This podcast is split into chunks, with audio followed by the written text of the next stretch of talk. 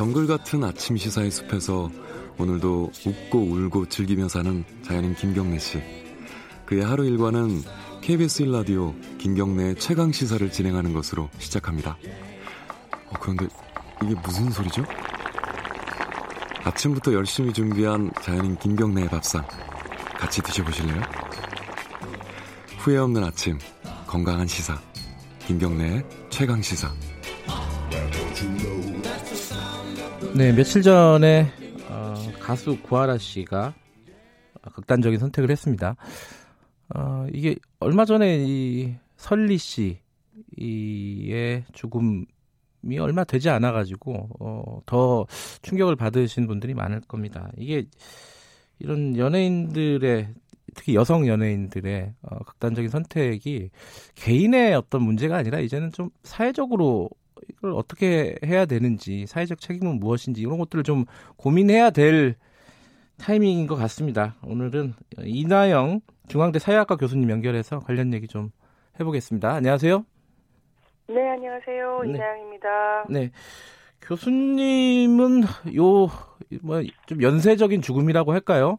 뭐, 이런 부분에 대해서 어떻게 생각을 하십니까? 이게 어떤 개인적인 부분이 있고 또 사회적인 책임이 있을 텐데, 교수님 생각을 좀 먼저 좀 듣고 싶네요.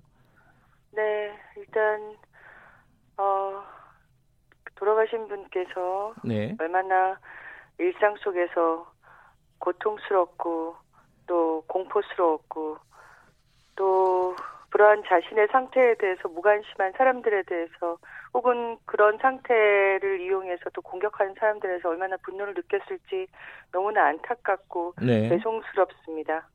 음, 이 여러 가지 원인에 대한 진단이 좀 있습니다. 어, 뭐 이게 아주 개인적인 영역으로 보면 좀 우울증 얘기도 나오고요. 그리고 뭐 악성 댓글 얘기도 있고, 어, 이게 좀 총론적으로 보면 어떤 원인이라고 어, 해석을 하는 게 좋을까요?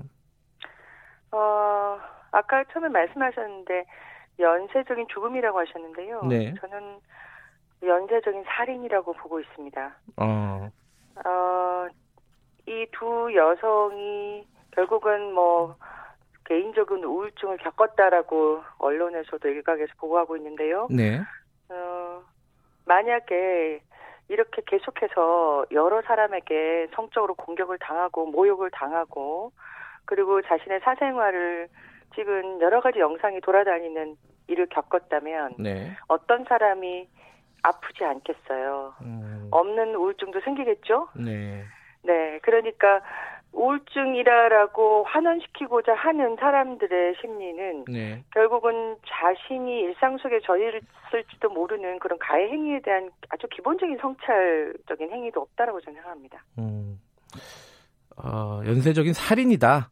음, 네. 타살이다. 사회적으로 볼 때는 이런 말씀이시네요. 네, 이게 이 고아라 씨 이 사건 이후에 이 고아라 씨 관련된 사건은 이미 이제 법원에서 한 차례 판결을 내린 내용이에요. 그 판결이 다시 좀 논란이 되고 있는데 예를 들어서 이제 어 재판하는 과정에서 2차 가해가 계속 지속적으로 발생을 했다. 이런 논란이 있거든요. 이 부분은 어떻게 보십니까? 그 판사의 판결들을 그동안 쭉 보니까요. 네.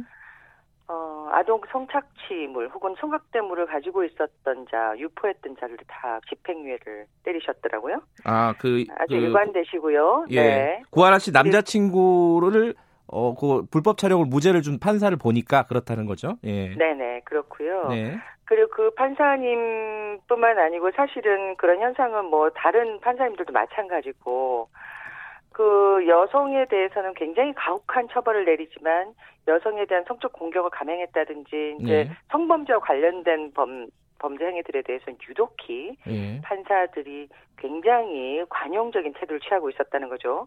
그리고 그 가운데서 계속해서 사람들은 피해자인 고아라 씨에 더 집중하면서 가해자 최종범 씨가 아니라 네.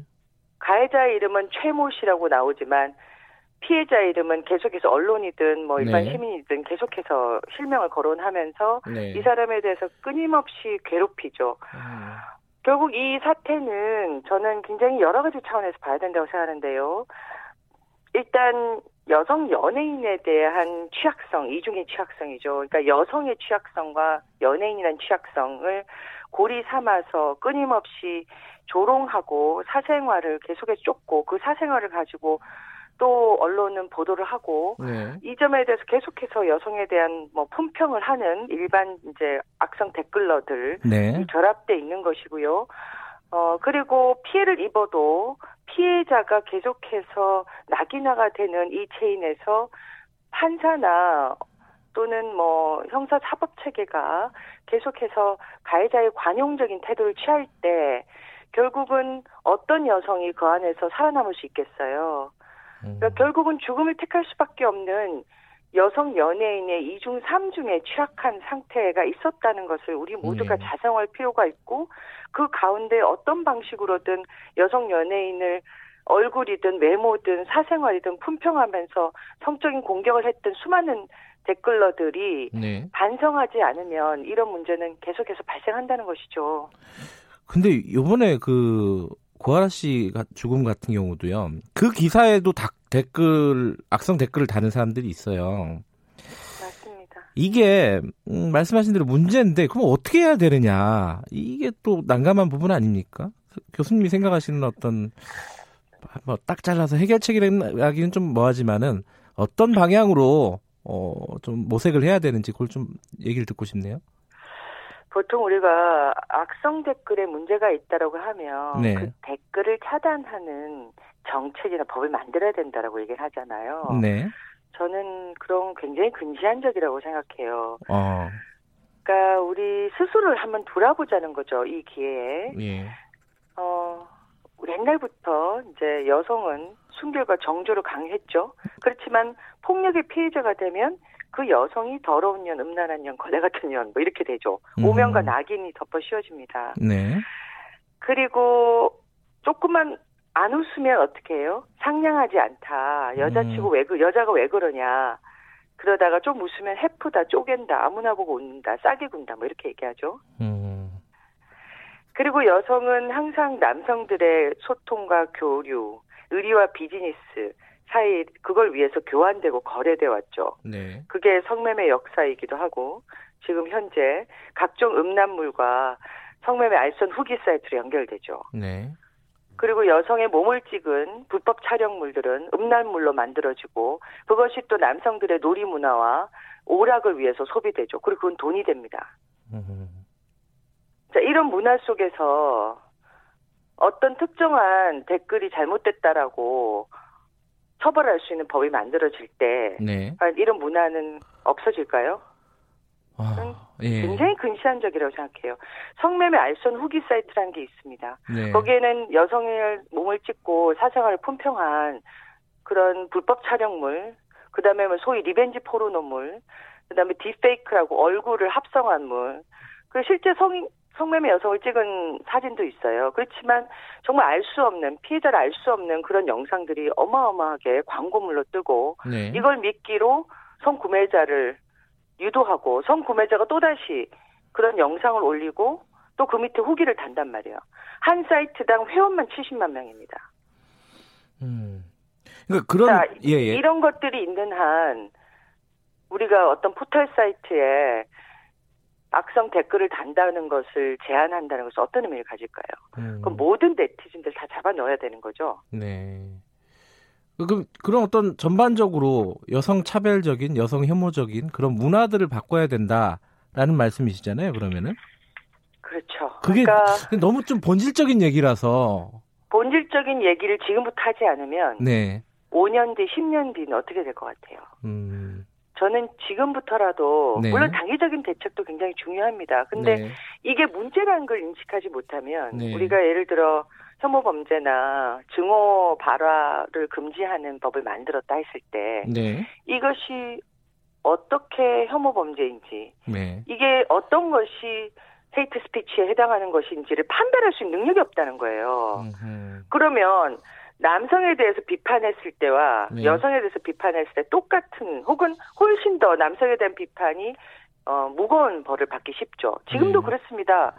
여성의 몸을 불법 촬영한 동영상은 어마어마하게 돌아다니고 네. 실제 아동 성착취물을 소지하고 유포한 자도 집행유예를 받는데 네. 남자의 몸을 하나만 단톡방에 올려도 실형을 삽니다. 음, 음.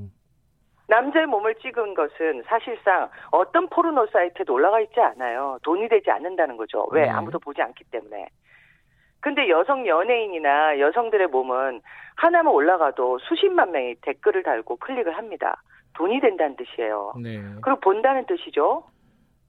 이런 일에는 남자 판사들이 혹은 남자 경찰 혹은 뭐 검찰들이 문제 제기를 하지 않고 심지어 뭐 무죄를 때린단 말이에요. 네.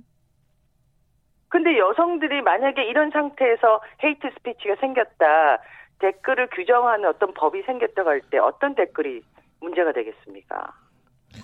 그러니까 댓글 규제 뭐 이런 것들은 필요하긴 하겠지만 그거는 굉장히 단기적인 대책일 뿐이다. 어, 맞습니다. 예, 네. 본질적으로 네. 문화를 바꿔야 된다는 말씀이신데 그게 그참 문화를 바꾸기 예, 위해서는 결국 예. 남성이 성찰해야 되는 거죠. 예.